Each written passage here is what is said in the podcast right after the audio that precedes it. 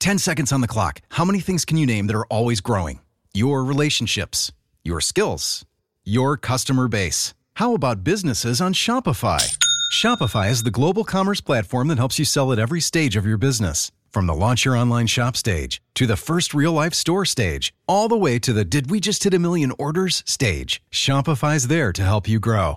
Sign up for a $1 per month trial period at shopify.com slash network, all lowercase. Go to shopify.com slash network now to grow your business, no matter what stage you're in. Shopify.com slash network.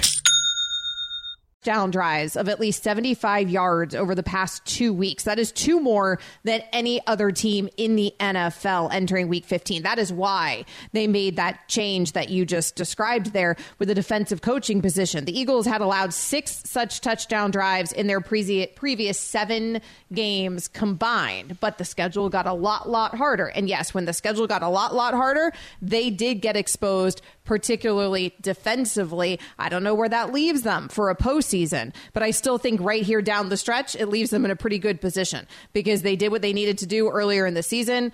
Clearly, they're in a position now to win that division. If they can take care of business tonight, it goes a long way towards that. Then they've got to take care of business against far lesser teams than the Giants and the Cardinals. Yeah, and I'm curious to see like what group comes out tonight because the one that was there the last 2 weeks that looked like a dejected group. That did not look like the team that went to the Super Bowl. And yes, there have been changes, but in terms of the key pieces of this group, on offense, Jalen Hurts, DeVonta Smith, AJ Brown, um, you know, and then on the defensive side, you still you have Jalen Carter, who's been having tr- a tremendous season. I don't know if he'll win Rookie of the Year, but he should certainly be in the uh, candidacy for it. But you still have Fletcher Cox. You still have a lot of pieces up front that I'd like to see that group come alive. Like, remind us that this was the group that went to the Super Bowl last year, despite what's happened this year.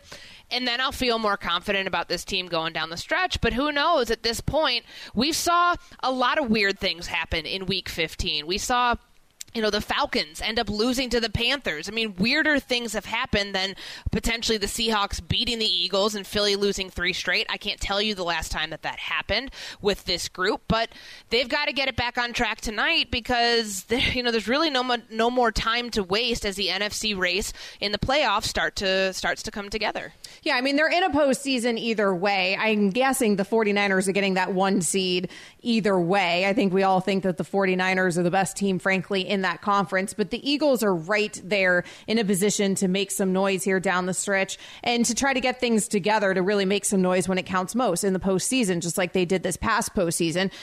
Insurance for motorcycles, boats, and RVs for protection on the road and on the water. See how much you can save. 1 800 Progressive and at progressive.com. So, Eagles, Seahawks, again, they tip off or kick off in just about an hour from now when live action starts. We will certainly keep you updated all night long here on Amber and Ian. Courtney Cronin filling in for Ian Fitzsimmons tonight. Coming up next, should there be any real concern in Philadelphia tonight?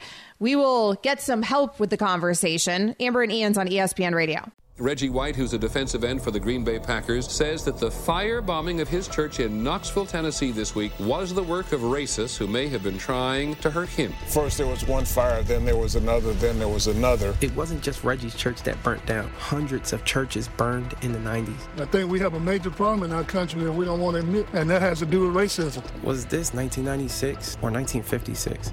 30 for 30 podcast and Andscape presents Through the Flames. Listen now wherever you get your podcasts.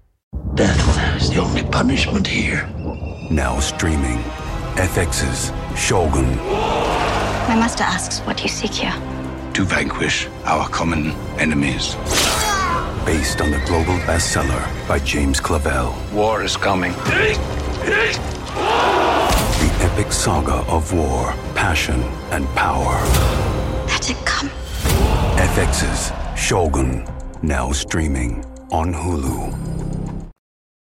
Philadelphia Eagles will try to take care of business tonight in Seattle. Kickoff on Monday Night Football just about an hour from now. Jalen Hurts is sick, but he is in fact playing tonight. Let's find out the status of Jalen and beyond. For that, we turn to Tim McManus, ESPN Eagles reporter. And Tim, thanks so much for your time.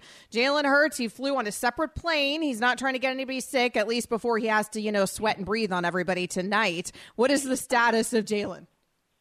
Yeah, so uh, it's hard to avoid that, Courtney, once he gets into the huddle. But they have been taking their proper precautions. Jalen Hurts didn't practice on Friday. That's when the news really started rolling around that sickness. And the word is is that it got worse uh, on on Saturday. There was some question as to whether he was going to be able to make it for this game, but he did get on that private plane, was able to come out to Seattle, and now he is active for tonight. It's going to be interesting to see what version of Hurts we get. Uh, clearly, he is not at 100% dealing with flu-like symptoms that seem to be severe at times. Uh, but he's going to give it a go, and uh, and let's see what it looks like when they kick the ball off. Tim, what did he look like in pregame warmups? We saw him walk in uh, with Dom DiSandro, the Philadelphia Eagles head of security, who is no longer going to be on the sidelines for any games, but that's a different story. He looked okay, at least from the TV cameras, but when you were watching him up close in, in, in warmups, how did he seem? Yeah, you know what's interesting, Courtney, is that I was down on the field uh, moments ago during the, the initial warm-ups and didn't see Hurts on the field. So my guess is he's probably, you know, making sure he's getting any kind of uh, medications that he needs. Wants to make sure that he's at 100% and will be out when they get to these kind of final pregame warm-ups starting up here in about a half an hour. And so that's that's where we're at right now. Tim McManus joining us here on Amber and Ian Courtney Cronin filling in for Ian tonight. So, Tim, the Eagles made a change here with defensive play calling. Apparently, Sean Desai, he is still, as I understand it, the D coordinator, but it's going to be Matt Patricia calling the plays tonight. How is that working? Yeah, so in title, uh, Sean Desai is the defensive coordinator, but at least on game days, you know, in action, it's going to be Matt Patricia. This is a pretty significant shakeup for a defense that has really struggled of late. You know, they had the blowout losses to the Niners and the Cowboys. They've given up 30 plus points over the last three games. They have the worst third down defense in the NFL, and they're 30th in red zone. I mean, there's a lot of really kind of strikingly bad numbers on a defense for a team that has championship aspirations. And so the Eagles made a move. Uh, they decided to put the you know the veteran in Matt Patricia into a more prominent role. And so he moves from the coach's booth down to the sidelines as he's doing the play calls, and Sean Desai, conversely, is going from the sideline up to the coach's booth. So this is a a pretty significant shakeup, and uh, I'm as curious as anyone to see if it has any effects, particularly in the secondary, which has has struggled the most. You mentioned all those stats right there to, that point out how poorly the Eagles' defense has been playing as of late, but you know, to make a move like this, this doesn't happen even for teams that have been on the trajectory that the Eagles are on, a team that went to the Super Bowl last year. What did Nick Sirianni say was maybe a reason behind, like, what was the catalyst outside of how poorly they've played for making a move like this, considering this is pretty rare? Yeah, yeah. Actually, at the beginning of the week, I started off the press conference by asking Sirianni, was he planning any any coaching adjustments heading into this week? And he said no saying we like the guys that we have in the building. We're ten and three, and we're going to ride with it. And next, you know, you know, it goes the exact opposite direction, and they ended up uh, making this move. Uh, there's, there's clearly it just wasn't um, connecting correctly on the defensive side of the ball, and there's a, a sense of urgency. If you kind of look around this roster, there's some a lot of the members of the old guard. Let's look at you know Fletcher Cox and Brandon Graham and Jason Kelce and Lane Johnson. Like how big is is the window for those guys? You're in a, a position where you have an opportunity at 10 and 3, tied for the best record in football. Now have the lead for the division with the Cowboys losing yesterday. Opportunities don't always come around uh, like this, and so I just they they kind of had a large enough sample size to recognize that it wasn't happening the way that it was currently constructed, and so that's why they ended up making this move. I mean, but to your point, Courtney, like it does, there is like a, a sense of de- desperation to it. You don't often see a first place team make a drastic move in season like this, but the Eagles decided to do it. Tim McManus joining us. Well, and they did it, Tim, coming off of this very difficult stretch here of the season, which I think you could have pointed at and said, well, if they're going to drop games, this is going to be the time that they are, in fact, going to drop games. Things get much easier starting tonight, and then especially from here on out from this Eagles team. So, what is the morale like in the locker room? Obviously, the front office has its concerns and the coach has his concerns, but what about the players? So I feel like morale is shaky. Uh, the way that I would describe the locker room right now is teetering. When I, I spoke to one team source who said, in, in their opinion, that there was too much finger pointing going on amongst players and otherwise in that locker room following the two losses to Dallas and San Francisco. Which say that I really feel like this is a key game for the Eagles. If they can go on the road, West Coast, in Seattle, a tough environment, and pull out a win with you know, some ailing pieces on defense and an ailing Jalen Hurts, that can really help stabilize things. And they can look at the rest of the schedule. It's the easiest closing schedule in the NFL. And say, you know what, we have destiny in our own hands. Let's let's put any of this uh, quibbling aside and let's let's focus on the prize. And the flip side to that is if they lose tonight, or if they get blown out tonight, uh, then those rumblings in the locker room grow louder, and things have a part to have a chance to fall apart at the seams. And so that's the that's my take of, of what the locker room is at right now. It's in a it's in a fragile situation, and a win tonight uh, would help things a lot. Yeah, it certainly would. And the Seahawks team, not to be taken lightly, but we know they do get Geno Smith back. He has the groin injury. He did not play the last time the Seahawks played, but he did put up a big effort against the Dallas Cowboys. So when you handicap this matchup, what is the one area you're looking at with this Eagles team? I know that we've been just, you know, pulling them apart from from the seams of how much they've struggled the last two weeks, but they're still in play potentially for the one seed. They're still a good team. Where do they have the advantage tonight? You know, it's on the offensive side of the ball. I mean, if you're looking at it objectively, it's like, is the offense going to get right or is the defense going to get right? The offense has a much better chance of snapping back into form. They have an MVP candidate, as he was a couple of weeks ago, and Jalen Hurts. They have one of the best wide receiver duos in the NFL, one of the best offensive lines in the game as well. And and so that is that is an area where they can absolutely start getting healthy. And I think that's particularly true against the Seahawks team that's number one going to be without uh, Devon Witherspoon in this game, and so that bodes well for the wide receivers for for the Eagles. And also the Seahawks have been giving up a good amount on the ground. And the Eagles have gone away from that strength over the last handful of games. I think a recommitment to the ground game and D'Andre Swift would go a long way, especially you know it's it's it's raining out here right now. Uh, you know, rely on on pounding the rock a little bit, and I think that the Eagles can control this game offensively.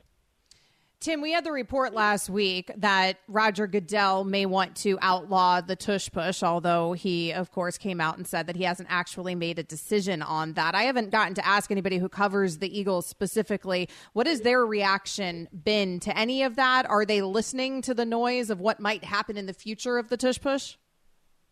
They know that the fate of the tush push is is up in the air. Uh, the way that Nick Sirianni has talked about it, he's made the point that listen, this isn't like a something that it that every team can do. Like we're the ones that specialize in it. It's not like this automatic play. Um, and so it's not it's not like this unfair play that every team in the NFL is taking advantage of. And it looks like they're looking at the health and safety of it right now throughout the NFL to see if that's a problem. I don't know that there's been a ton of injuries league wide. I know that the Giants had a couple a handful of weeks back.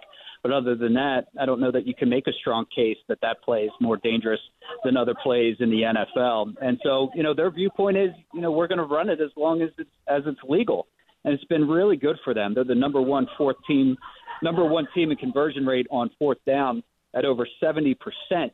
And uh, that's in large part because they have that brotherly shove or tush push or whatever we want to call it at their disposal. And they're also the best team on third and fourth down combined and that's in large part because they, they know how to get those third and fourth and shorts. And so it's been a really good thing for them, and, and they're hopeful that they're able to do it beyond 2023. Very helpful when your quarterback can squat 600 pounds or whatever it is that Jalen can no do. Tim McManus, ESPN Eagles reporter. Thanks, Tim. All right, Courtney. Always good talking to you. Amber and Courtney Cronin joining you. Every, every, well, everyone and everyone does that when it's you and I together for some reason. It's I don't know if we sound alike. I, don't I really don't sound that much alike either. I feel like you've got like a, that that whatever Mid, the dialect, obnoxious Midwestern dialect. Mid, I yeah. wasn't calling it obnoxious, but it is. You know, Midwestern. It is. It's sure. harsh. It's real hard. It's harsh. Harsh sounding. Exists. That's all I was saying. Coming up next here on Amber and Ian, we talk to an expert on everything that happened in the NFL this weekend. Monday Night Football kicking off just about 45 minutes from now. Eagles Seahawks tonight headed your way on ESPN. We will keep you updated here on Amber and Ian once the live action gets started. Courtney Cronin filling in tonight for Ian Fitzsimmons. Amber and Ian's presented to you by Progressive Insurance. There's a lot to unpack around the NFL, though, from another crazy weekend in the NFL. We had three games on Saturday, Courtney, so now there's so much to keep up with. Now that we're getting to NFL action all weekend long, let's bring in some help with all things NFL. ESPN NFL analyst Herm Edwards joining us here on Amber and Ian. And, Coach, thanks so much as always. Let's start with the Cowboys. They got absolutely destroyed by the Buffalo Bills. Let's talk about the Bills portion of this conversation first. What do you make of the Yeah. Bills? It's a weird season. What do you make of where they're at? Well, I, I think they're a team on the rise right now, and uh, they're going to threaten Miami as far as competing for this division title. Uh, I think they're they're they're in a place they feel good about themselves, and then after you beat a team uh, like the Cowboys at home, the way you did it, um, that says a lot about their mindset. Uh, I thought they had a fabulous game plan of, of how you were going to play the Cowboys, and you know, it's one of those games where people look at it, and what was interesting to me was the fact that they didn't let the Cowboys play to their strength. And the Cowboys' strength is very simple. Um, they want to score early and often in games to get a lead, to allow their athletic defense to rush the quarterback and their secondary to take the ball away. That never took place. They didn't let, they didn't let they didn't allow the Dallas Cowboys to play seven on seven they made the Cowboys play nine on seven, and they ran the ball on them, and they couldn't stop it. When you're making five yards to carry on first down, that's not that's not that's not a good deal at all, and and that's what the game became.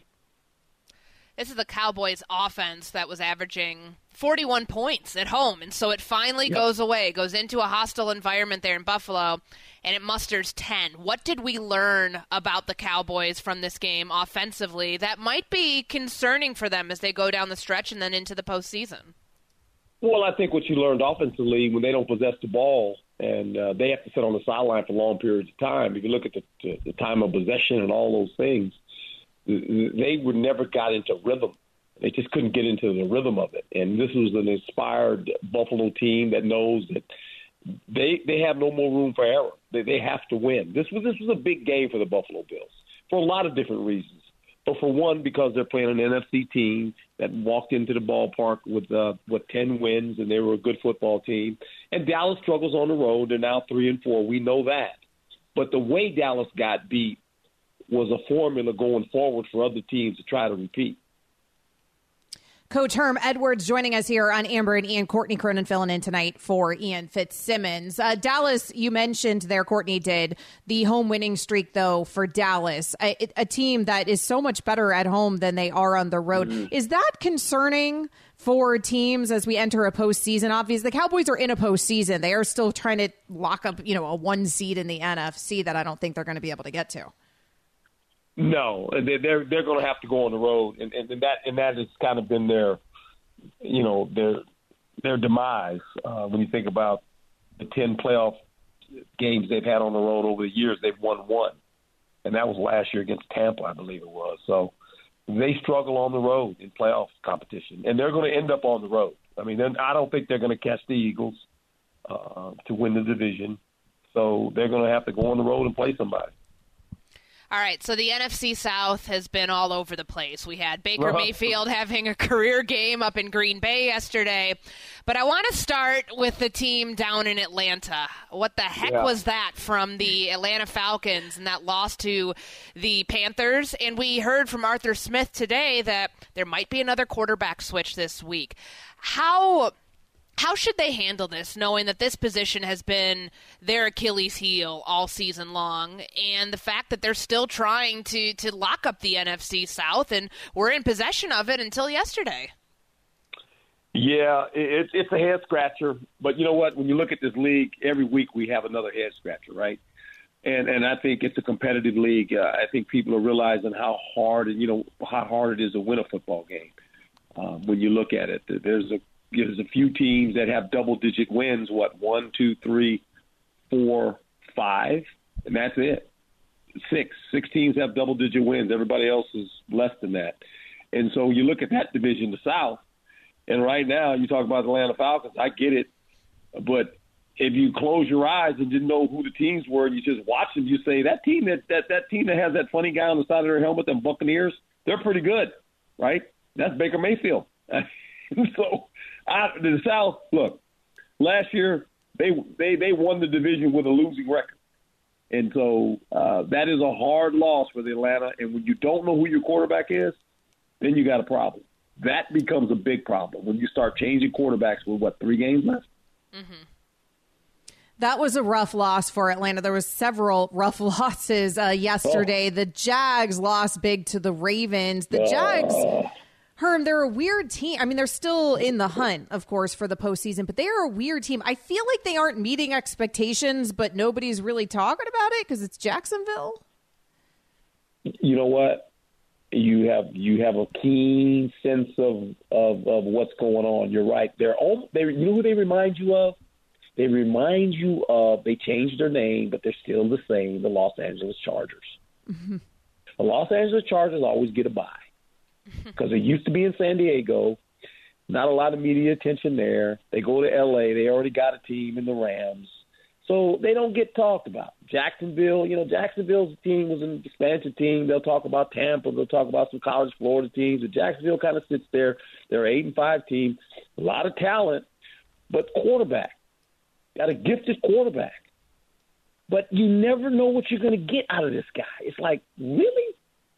I mean, you play like that. You fumble the ball, nobody hits you. You go down and within two minutes in the in the two minute drill, and you throw one out to the slot guy he gets tackled. You don't get the playoff. I mean, it's just silly stuff. And, and then, but here again, they're eight and five. They're, they have a chance to win the division. But it's like, what are, what are we watching? I, I know exactly what you're saying. Yeah, I felt that way when we were watching the game last night from both teams. What are we watching up until halftime when the Ravens have a 10-point lead?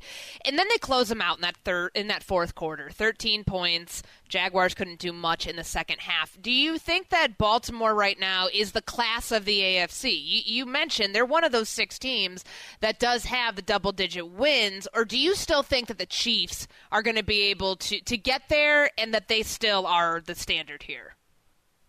Well, you you always say that because you count on Patrick Mahomes, right? Because he has such a uniqueness of, of of carrying his team. But they're a team right now. They're not very confident offensively, and he's not very confident in who he throws the ball to. We we've seen that issue, but they have some issues. Just they do. They're they're not the same team they were last year. Look, there's a reason you're nine and five. No one gave you that record. You actually earned it. You earn that record by how you play. And when you look at them play, you go, okay, and you're waiting for Patrick Mahomes to go, okay, come on, wave the wand, let's go. Well, they're going. They're nine and five. Uh, and until last week, the Denver loss. Denver was one game behind them, and you were wondering how did the Denver Broncos get this close to them? So they're still the team that'll win the division. But going into the playoffs, I, you can't say the Chiefs are the favorite to win it. You would say maybe Baltimore right now, the way they're playing, you know, and Lamar's playing well. They got a good defense. We know that. And I say that. And then last week they won a game against uh, the, the Rams, and Matthew Stafford and then went in there and torched them. I mean, he threw the ball anywhere he wanted to throw it in bad conditions. So I scratched my head on that one. So who knows? I mean, it's it's exciting because you don't know who the best who is the best team over there. Are the Dolphins the best team? Are the Buffalo Bills maybe the best team now? I don't know. It's week to week. Nobody can decide. I mean, n- nobody apparently can decide. I mean, even for my Miami Dolphins, it's like they lose to the Titans and then they do what they did against the yes. Jets. And now the Jets, they're eliminated because of that loss and some help from their friends. They're eliminated from the postseason. And yet, Herm, there's still this report that Aaron Rodgers wants to play and that he may oh. still be cleared to play. They have until Wednesday, the Jets do, to decide from that 21 day practice window to decide whether they're going to activate him or leave him on the IR for the rest of the season. Is it just insane that Aaron Rodgers is still considering playing when his well, team is eliminated? Well, you got to think of it this way. Um, the one thing I do know, and I can say this from experience, football players play football. That's what they do. And I know that some people say, well, he's crazy, but guess what? You got to have a, you know, like my wife always tells me when I start doing certain things, and she says the screw's shaking again. I go, yeah, I know it's shaking, and you got to miss the screw. There's no doubt, um, but that's what makes the game so great to you when you're a player. And I just think that you know he misses it. He wants to play, and it'll be interesting to see if the medical team allows him to do that. Um, but if they do, I'm not going to say he wouldn't. And the people say he shouldn't go. And well, you play football. That's what you do for a living. That that's that's your line of work. I mean, you don't you don't stand on the sideline. You actually play football. And so that's the that's how I look at it. Now, as a coach, I'd be I'd be going, oh man, what are we doing here, right? But you get it when when you played, when you've actually played at that level. You go, I get what he's saying. He wants to go play football. You're football because once it's over and you retire, it's done. And let me tell you something: for a guy that retired, there's nothing that can replace it. Nothing. I don't know. I think I'd rather be retired than playing behind that line with a torn Achilles. But we'll see. We'll see. ESPN NFL analyst Coach Herm Edwards. Thanks, Herm. Thank you both. Coming up next here on Amber and Ian with Courtney Cronin filling in for Ian Fitzsimmons tonight. We transition to college ball. Should college football be just one big conference? One high profile coach thinks so. Amber and Ian's on ESPN Radio. You ready for Monday Night Football here on Amber and Ian? We've been covering a lot of things NFL. There are so many storylines out of the NFL coming off of another crazy NFL weekend. Courtney Cronin's filling in for Ian Fitzsimmons tonight. Amber and Ian is presented by Progressive Insurance. But let's transition for a moment to college ball, Courtney, because Chip Kelly, the UCLA head coach said something very, very interesting about the future of college football and the direction that it needs to go. He's got plans. Take a listen. What is the the biggest issue that you might have right now, whether it be realignment, NIL, transfer portal, and what would your, your plan maybe be to, to try to solve it? I think they're all a problem, and I think we need to have a conference commissioner. I think football should be separate from the other sports just the fact that our school is leaving to go to the Big Ten in football, our our softball team should be playing Arizona in softball. Our basketball team should be playing Arizona in basketball. But because football left, and they're saying, well, how do you do that? Well, Notre Dame's independent in football, and they're in a conference and everything else. I think we should all be independent in football. And you can have a 64 team conference that's in the Power Five, and you can have a 64 team conference in the Group of Five. And we separate and we play each other. And then he goes on, if you listen to that bite even longer, he goes on to even explain how the scheduling would work. You'd, you know, play the seven within your division, and then you'd play a few more outside of your division every year, and you could go regionally down, and you could play some of the rival games still uh, outside the Power Five. So he had a whole plan in place, Courtney, and how to solve college football. But I think from a macro perspective here, one thing that we can all agree on is that there are things that we need to solve in college football. And I feel like that's where the conversation starts. Yeah, I mean, it's flawed. It's flawed, and we know it. And we know that because last summer, or rather two summers ago, 2022, when the Big Ten decided to go poach US, UCLA and or USC and Oregon initially um, to watch that happen and then watch what the other teams leave the conference or at least say they're going to leave the Pac-12 to go to other conferences and then the conference realignment that happened this summer that's what's driving this. And I really like that Chip Kelly spoke out. He's not the only coach to throw this idea out there. And it's not like some grandiose thing we've never heard of. Football should be separate to allow for the travel and the finances that come with these massive TV deals to help these programs in the new in the new juncture that they're in now and with the conference realignment and it shouldn't affect the non-revenue sports like softball like you know all the other non like literally any other sport other than football like the point that he makes. And i just I, I don't know why this isn't being talked about more than just fodder on either a podcast or whatever he was on because it makes sense. The realignment part and being able to have one commissioner for football letting the ncaa handle everything else that's basically what we're already doing, is it not? Well, there's a lot of complications, I think, when it comes to the idea of football just breaking away as an independent sport. And there's a lot of complications that extend beyond just, you know, the landscape that we're looking at right now. When it comes to the television rights, it makes sense, right? You're thinking, okay, well, this is the sport that brings in the revenue. So let's go ahead now and separate this sport. The problem with that, if you do that, then what happens to these other sports that do within those athletic departments rely on the revenue that is generated by football? So I could see that being a problem. I could see it having huge Title IX implications sure. that are very disturbing because how are you paying for these other sports that don't generate the same kind of revenue? How does that affect the female sports? There's already a lawsuit right now in Oregon. A lot of Oregon players, uh, female players, are suing Oregon for Title IX violations, something like 32 of them from volleyball and some of these other sports up there, alleging Oregon is violating